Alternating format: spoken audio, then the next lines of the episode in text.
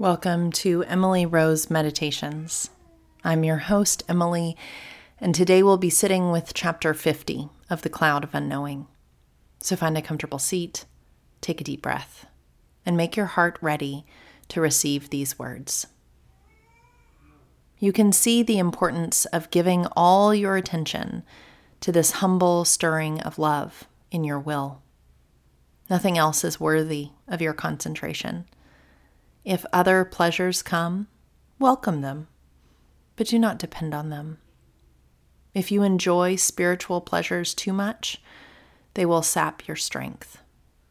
It could happen that you will be motivated to love God simply to enjoy such consolations. This twist has already occurred if you complain when the pleasures are absent.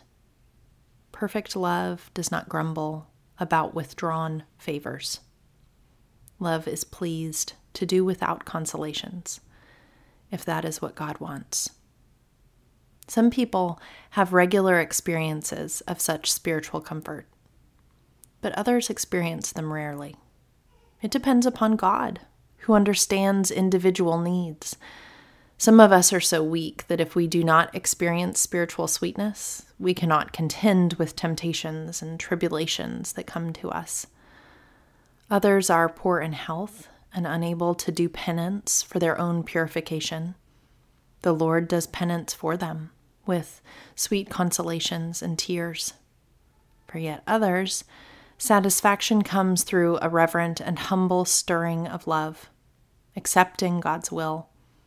This group of contemplatives does not need emotional sustenance. Only God knows which of these conditions is the most holy. I do not. What a great reminder of the humility and the individuality of our faith.